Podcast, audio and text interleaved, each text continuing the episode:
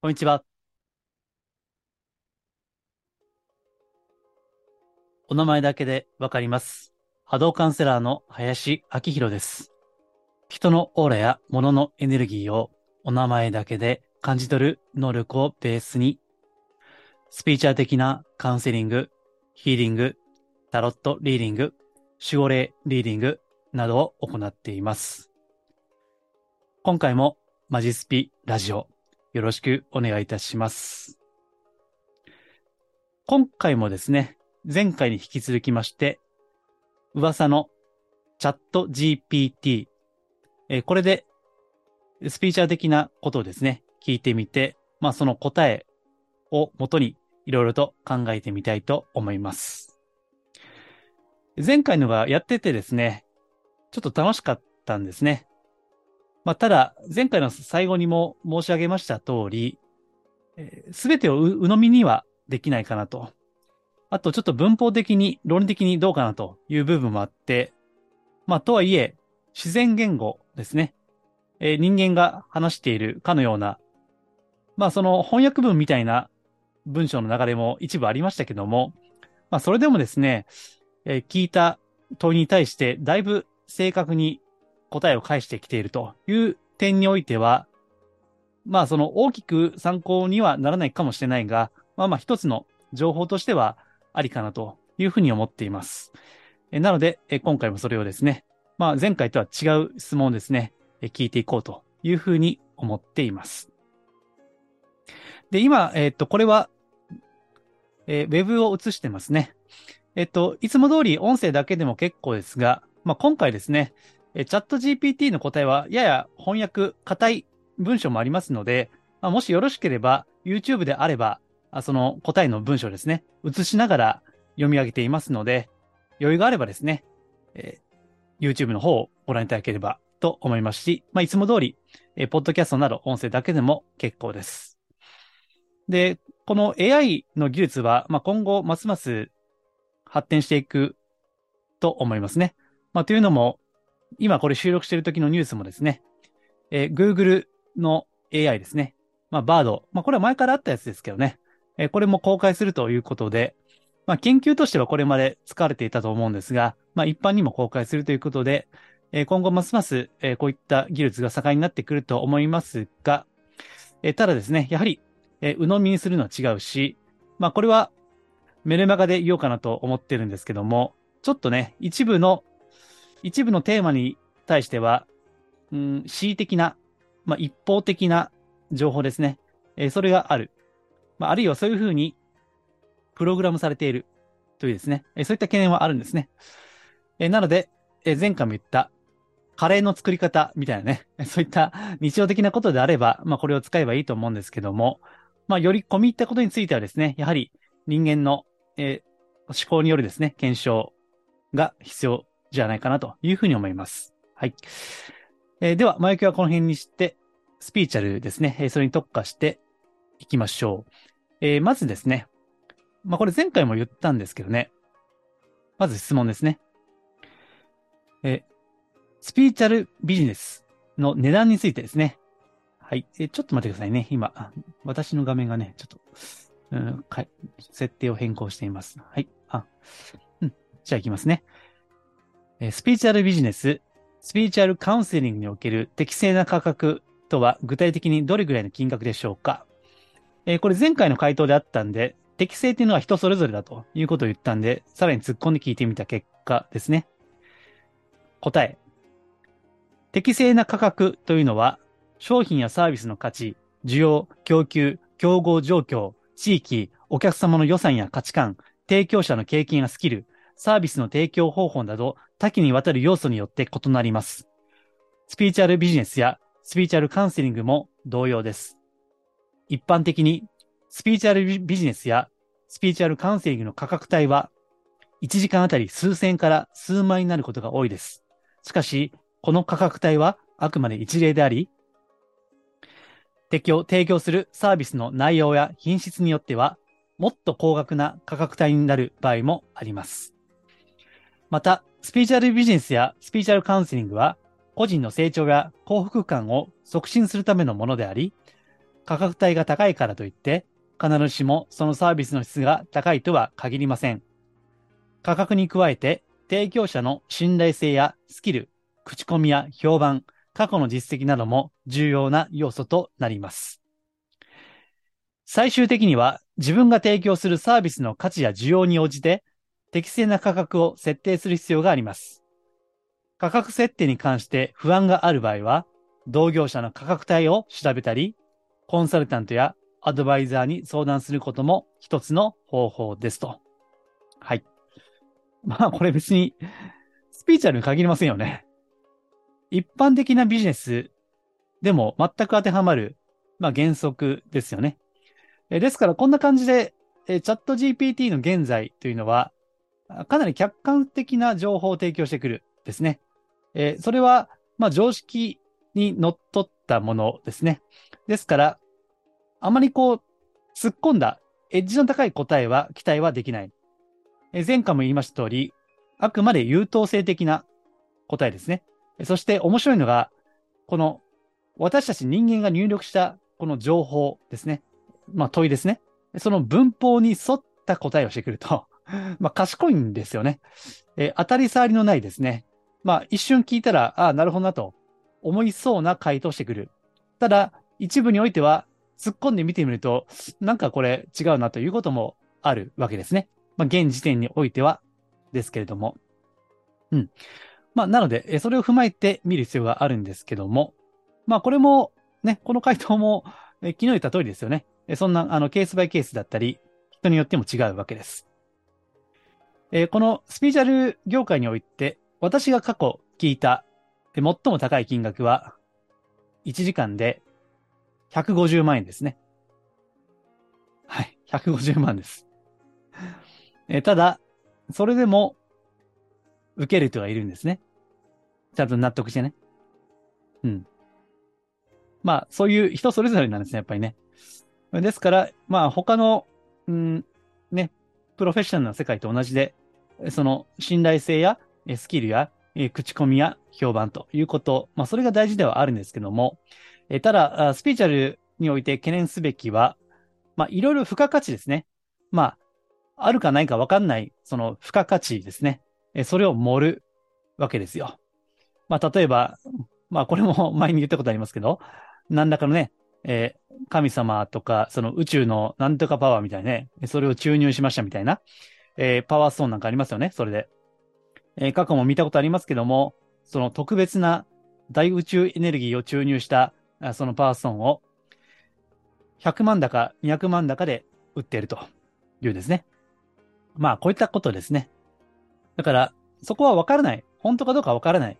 だからこそ、その信頼があるかどうか、まあ、ブランドがあるかどうか、ということを、こう、見た方がいいということになるんですけども、まあ、ただ難しいのはですね、うん、この、いくらそのブランドがあったり、まあ、あるいはフォロワー数とかね、まあ、数字で可視化された、その、信頼に足りそうな情報があっても、まあ、少なくとも私が、あの波動ね、オーラを見ていますと、うん、その割にはちょっと信用できないなという場合もあるので、まあなかなか 難しいんですよね。えー、ですからね、まあちょっとチャット GPT が書いてくれてますけど、えー、その不安がある場合は、同業者の価格帯を調べたり、コンサルタントやアドバイザーに相談することも一つの方法ですというね。まあそういったこともある。だから私は、えー、前々回ですね、えー、言いました。まあこれは実際のその日にあった相談をその日に音声で配信したんですけどね。まあそういった、まあもしね、まあ私が信頼できるんであればという話ですけども、まあご相談いただくのも一つですしね。まあたくさんご相談今で受けてますんで、まあある程度、まあ経験や蓄積もあるということですね。はい。うん。まあビジネスの世界だとね、コンサル、まあいろんな方いらっしゃいますけども、私が知ってる、実際に知ってる方だと、1時間で40万ですね。40万です。はい。まあ、高いか安いかはその人次第ですよね。うん。私は別にその人のスキルを、経験をしてますんで、決して高いとは思わないですね。はい。だからまあ、それをもってこう、うんぼったくりだとかね、こう、なんか悪徳とかね、いうのはあくまでその人の価値観ですから、まあそれでもなお他の人にとってはいいわけでね、えー、そういった感じで、あの、ケースバイケースであるということを見ていく必要が、まああるかなと思いますね。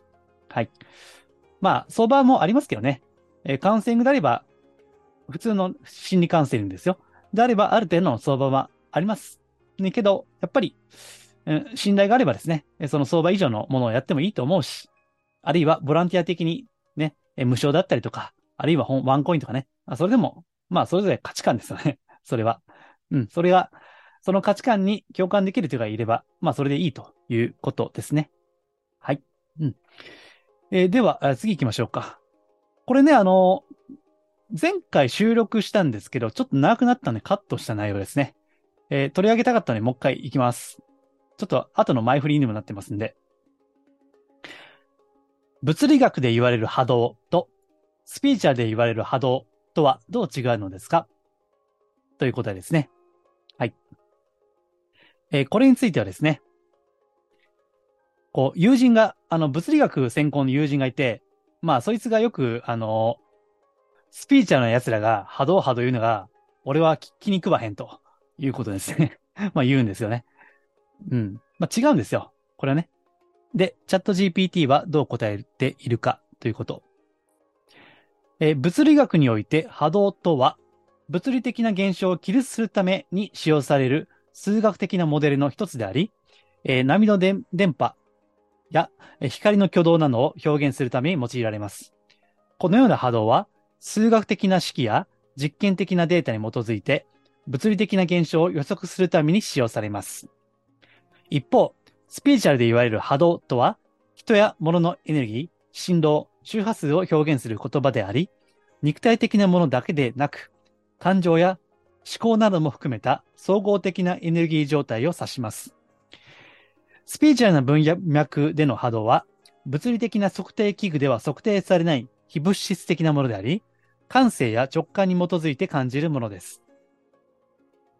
物理学的な波動とスピーチャルな波動は根本的には異なるものです。しかし、スピーチュアルな文脈での波動は、人や物のエネルギー状態を表現するために用いられる言葉であり、スピーチュアルな実践や思考において重要な役割を果たすことがあります。うん。まあ、ということですね。まあ、この辺だから、あの、波動波動って言われてね、やっぱり一般的にはよくわかんない。で、私もそれ分かった上で、まあ、波動カウンセラーなんてね、えー、肩書きをつけているわけですけども、えー、あくまで物理学における波動というのは、うん、計測ができるということですね。えー、物理的な測定器具で測定、計測可能なものということですね。え、それが物理学。まあ、科学ですから当たり前ですよね。えー、科学的に測定ができるもの。で、ところが、まあ、スピーチャーにおいてはいつも私もね、これしょっちゅう言ってますね。えー、もののエネルギーを見ますがね。まあ、これも波動なんですよね。スピーチャー的なあの文脈においてですね。はい。うん、ですからね、あの、あくまでスピーチャル業界内の、こう、クローズな、まあ、用語ですよね。えそれであることは客観的に、まあ、理解をした方がいいなというふうに思いますね。まあ、私も一応それを把握した上で、え使っているわけです。はい。うん。まあ、あの、こういったね、あの、スピーチャルは、やっぱり人によっては、うん、眉を潜めたりですね、えー、嫌悪感を持ったりとかする場合もありますんで、まあ、こういったあの、言語、どういう文脈で使われているかっていうのは、ちゃんと理解して上でやった方がですね、まあいいかなというふうに思いますね。はい。えー、あと、人生の意味はあるのですか？あ、これはまあいいかな。これ飛ばしましょうか。ね。あ、じゃあ、ちょっと画面をこう、止めとくので、ここ、止めて読んでみてください。はい。まあ人それぞれですよね。簡単に言えばね。人生にね。私も過去に、えー、人生の意味について何回かブログを書いたことがあるので、うん。で、それでですね、まあ、取り上げたんですけども、まあ、人それぞれですよね、それは。はい、よかったらこれ、画面、YouTube で止めてご覧いただければと思います。じゃあ、次ですね。前世や過去世と呼ばれるものは本当に存在するのでしょうか？はい。答え。前世や過去世については、科学的に証明されたものではありません。そのため、前世や過去世が存在するかどうかは、宗教的、スピリチュアル的信念や個人的な経験に基づくものであり、信じるかどうかは人によって異なります。スピーチュアルな観点から見ると、前世や過去世とは、人が生まれる前に過ごしたとされる過去の人生や経験を指します。一部の人々は、過去世からの影響が現在の人生に影響を与えると信じており、前世や過去世について調査することで、人生の過去や課題や問題の解決につながると考えています。えーしかし、科学的には前世や過去世の存在を確認することはできません。そのため、前世や過去世の存在を信じるかどうかは、個人の信念や宗教的信条に基づくものであり、人それぞれ異なりますというですね。まあ非常に、あの、これを見ても、うん、差し障りのない優等生的な回答をするなというのは やっぱり印象ですよね。うん。まあただ、あの、言ってるのはこれ、まあ最もな話ですよね。あくまで個人的な信念や経験ですね。えそれに基づくものであって、まあ本当にそれが存在するかどうかはわからない。で、私は普段は過去世は見ないんですね。まあ前々回も確か言いましたね。まあ過去世なんかどうでもええっちゅうねんってね、あ言った記憶があります。え通常の相談であれば過去世ではなくて過去ですね。え過去を遡る。まあそれが一番そのいいわけですよ。まあ一番早いですよね。問題解決、解消には、まあそれが常識的にもですね。そしてその問題解決的にもいいわけです。過去ね、過去世じゃなくて、前世じゃなくて、まあ今世なんですよ。大切なのはね。まあ当たり前の話ですけども、ただ時折特殊なケースにおいては、あ過去世を見た方がいい場合もあるわけです。えーしかし、過去世と言ってもですね、まあたくさんのものがあるんですね。一口に過去世といっても、いろんなそのビジョンや物語の束があるんですね。で、その中からですね、まあ、ある意味では、うん、このこちらの意図、意図的にピックアップをするわけですね。たくさんあるものから一つを、まるでこのタロットカードがね、こう何十枚も散らばってる中で、これってね、引っ張って、しかも絵柄が見えてるわけです。タロットと違ってね。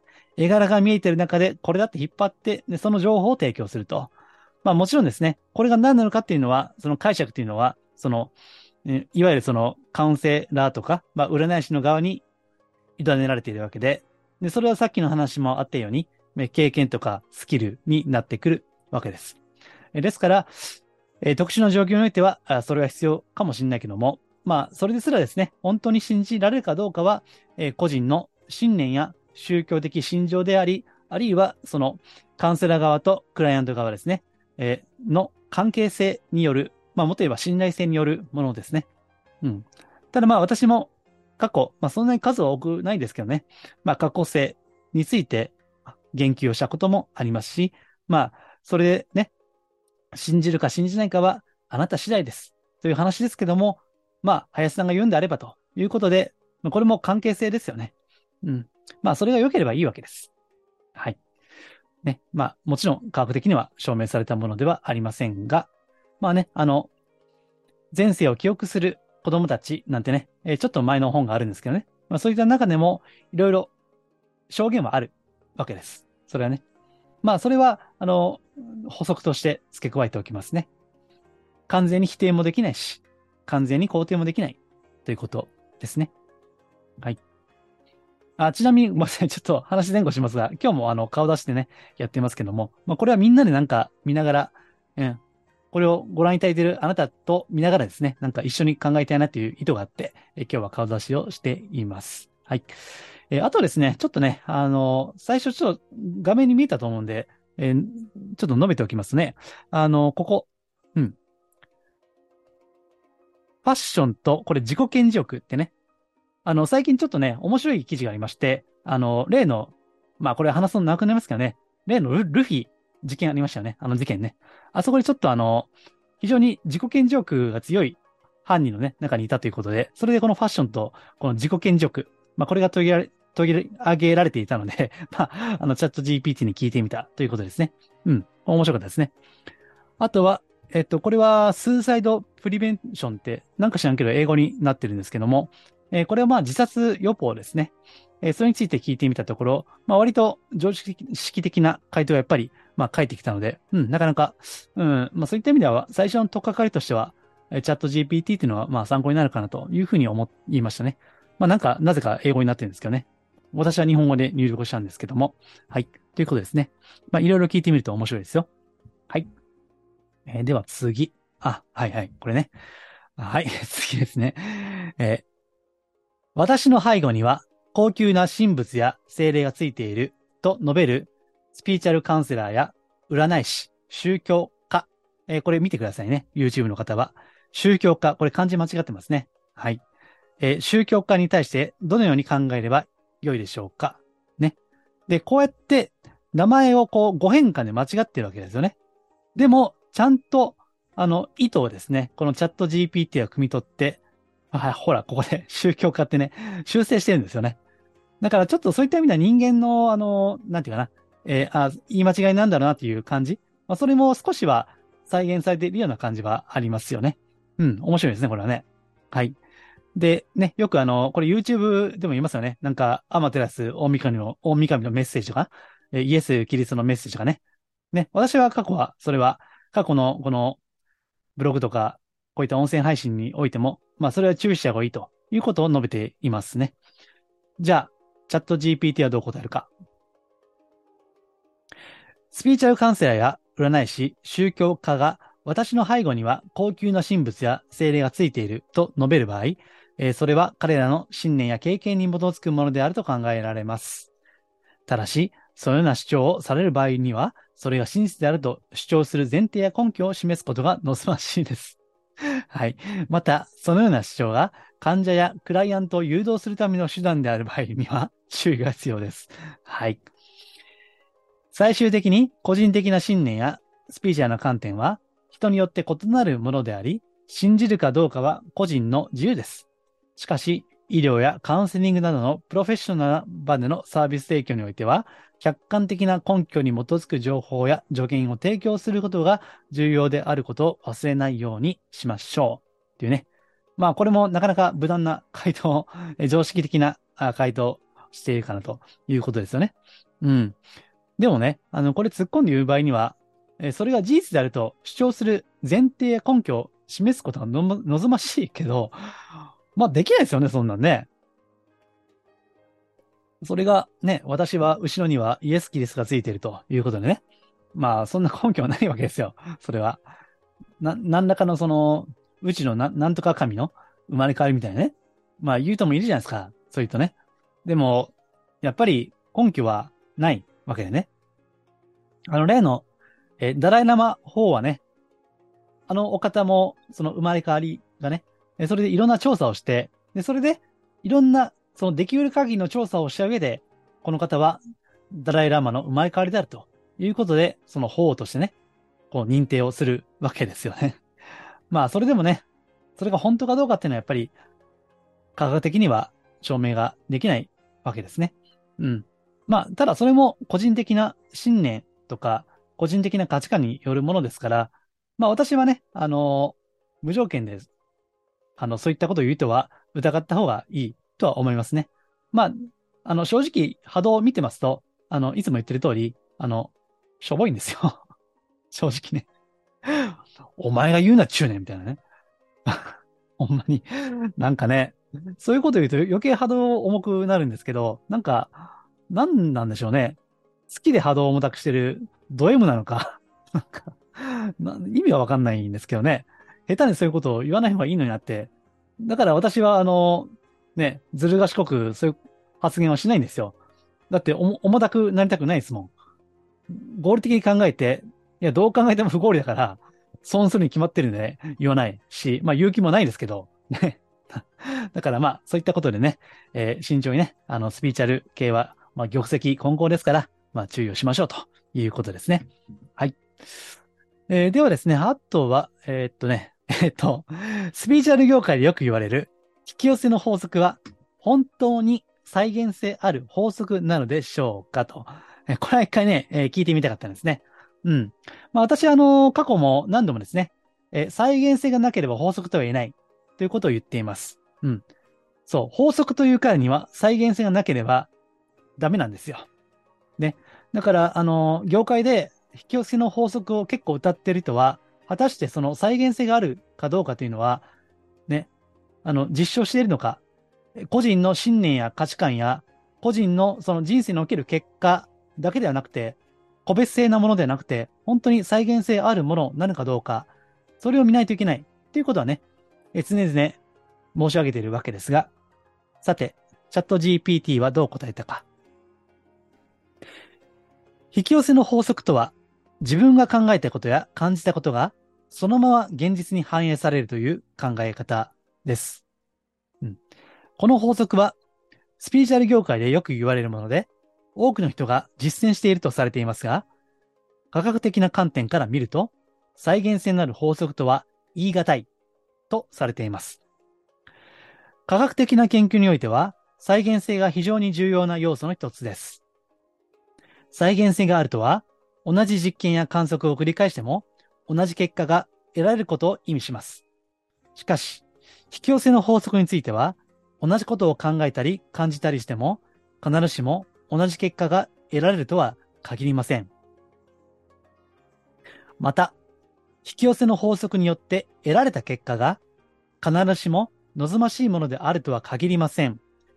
例えば、ポジティブな考えを持つことで、成功を引き寄せることができるとされていますが、成功の定義やどのような手段で使って成功を達成するかについての考え方は人によって異なるため、同じことを考えていても異なる結果が得られることがあります。以上のような理由から、科学的な観点から見ると、引き寄せの法則は再現性のある法則とは言えず、個人的な信念や哲学に基づくものとして受け止める必要があると考えられます。はい。まあ、つまり、引き寄せは嘘やと。インチキやと。ね。言ってるわけですよね、これね。だってこれ、え科学的な観点から見ると、再現性ある法則とは言い難いと。ね。まあ、これは、チャット GPT がというよりは、まあ、科学的な見解からはということですけどね。ですから、あの、法則と言うんであれば、繰り返しになりますけども、再現性がないとダメなんですよ。それはね。ただ、お出しのところにも相談ありますけども、引き寄せの法則ね、やっても、まあ、うまくいかないんですということですね。だってそれは、その人の意識のあり方や環境や、あるいは運とかね、タイミングとか、いろんなこう、ブラックボックスがあるわけですよね。ですから、まあ、それも数値で計測可能であれば、えそれで、あの、パラメータをね、こう、まあ、科学的ないろんなパラメータをちゃんとこう、計測可能な、あるいはその設定可能なね、ものをして、この条件で、この条件で、こういった条件であればこうなるということが、科学的に分かっていれば、まあ、それは法則と言ってもいいかもしれない。けどね、そもそも、人生って計測可能なんですか？宇宙って計測可能なんでしょうか？という話ですよ。えー、もちろん宇宙というのは、その物質的な宇宙については、ね、計測できるわけですけども、宇宙というのは、精神的な宇宙もあるんですよ。えー、スピーチュアル、スピーチュアル業界でいう宇宙というのは、物質宇宙と、そして精神的な宇宙ですね。まあ、心のあり方ですよ。えー、それも含んでいるわけです。で、それは、ブラックボックスなんですね。えー、これは前にも言った通り、人間の無意識というのは、それが無意識というからには、やはりわからないし、計測できないんですね。ですから、まあこれは別にこういったことまで言わなくても、法則とは再現性をもってして法則と初めて言うということが分かっていれば、引きの引き寄せの法則っていうのはやっぱりおかしいんですよね。文法的に考えてもおかしいし、実際の実情ですね。それを見てもおかしいわけです。まあ、あくまで仮説だよと。ね。ウキウキ、ワクワク、ドキドキ、ね。そして ポジティブなことをね、思い続けていれば、やがてそれが現実になる。それは、あくまで仮説に過ぎないわけです。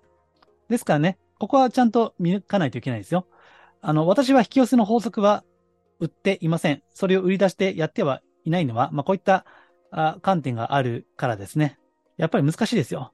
ですから、引き寄せの法則を言っている、ね、それを売りにして、それをこう、ビジネスとしてやってる人は、本当に、こう、再現性のある法則として思っているんですかと。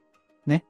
まあ、思っているとしたら、ちょっとそ、それは、うん、あんまりね、あの、これ、前回のチャット GPT でも、あの、同業者を攻撃したりとかね、それはダメだと。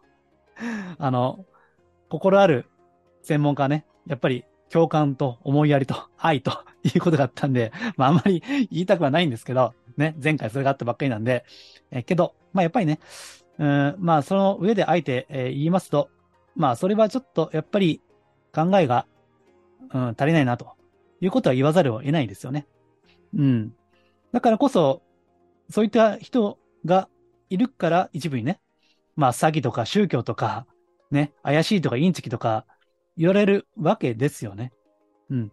あなたが引き寄せの法則とやらを実践して成功したからといって、他の人が同じようにやって成功するとは限らないんですよね。うん。だから法則というふうに歌うんであれば、やはり再現性が確実にできるものである。そうでなければ、やはり歌ってはいけないんですよね。だから、サプリメントの CM みたいに、かっこ、個人の感想ですみたいな まあダメですよ、それは。法則と言ってんだから、ね。まあそういう注釈多分してるんでしょうけどね。かっこ、あと、あとね、なんか端っこの方にあの、米印で、えー、これはあくまで、えー、個人によって、その差が出ますみたいなね。まあ言ったらダメですよ、それはね。うん。まあ、こういった感じでね、あの、チャット GPT を使うことで、まあまあ考える参考にはなるかなというふうに思うんですが、ただですね、えー、ちょっとまここで突っ込みを一つ入れるとすれば、えー、この冒頭ですね。引き寄せの法則とは、自分が考えたことや感じたことが、そのまま現実に反映されるという考え方ですと。うん、だからね、あのー、これはね、ちょっと違うんですよね。まあ違うというか、その、引き寄せの法則というのをどのように定義づけるかというによっても違うんですよね。引き寄せの法則がそのまま現実に反映されるとは限らないんですね。そのまま現実に反映されるとは限らない。とは、これはちょっと、あの、突っ込みとしては入れておきたいですね。うん。まあ、あの、形を変えて、あるいは時間を変えてね、そのタイムラグがあって、何らかのこう、うん、現実、現実として生じることはある。しかも、ただそれは思ったような通りとはいかないわけですね。うん。だから、その、やっぱりそういった意味でも科学ではないんですよ。引き寄せの法則というからには、引き寄せとは何かということがちゃんと定義づけなければいけないわけでしょ？けど、多分やってないですよね。それはね。だからもう、なんか、もうね、ちょっと何言ってるかわからないんですよ。曖昧なことは、まあもちろんね、その見えに見えない世界ですから、まあしょうがないんです、それは。ある程度曖昧曖昧になってしまうのものものは。うん。だから、個人の心情だったり、哲学だったりすることは避けられないんですけども、え、それでもあくまで科学的な態度でもってですね、極力そういった、あの、検証可能なね、え、誰もが納得し得るような証拠や事例を提供していくということが、まあこれは私ももちろんそうですね。え、それが、まあ大事なんですね。はい。まあ、えー、今回ですね、え前回に引き続いて、チャット GPT を使って、まあ、スピーチャー的なあれこれについて考えてみたといった内容でした。このマジスピラジオは真のスピーチャル、また脱お花畑スピーチャルをテーマにお届けしています。えー、次回のメルマがですね、まあ、もし、うん、他に書きたいことがなければ、まあ今ちょっとこうした感じでチャット GPT ね、えー、面白いなと思ってやってますけども、まあその注意点もあるんですね。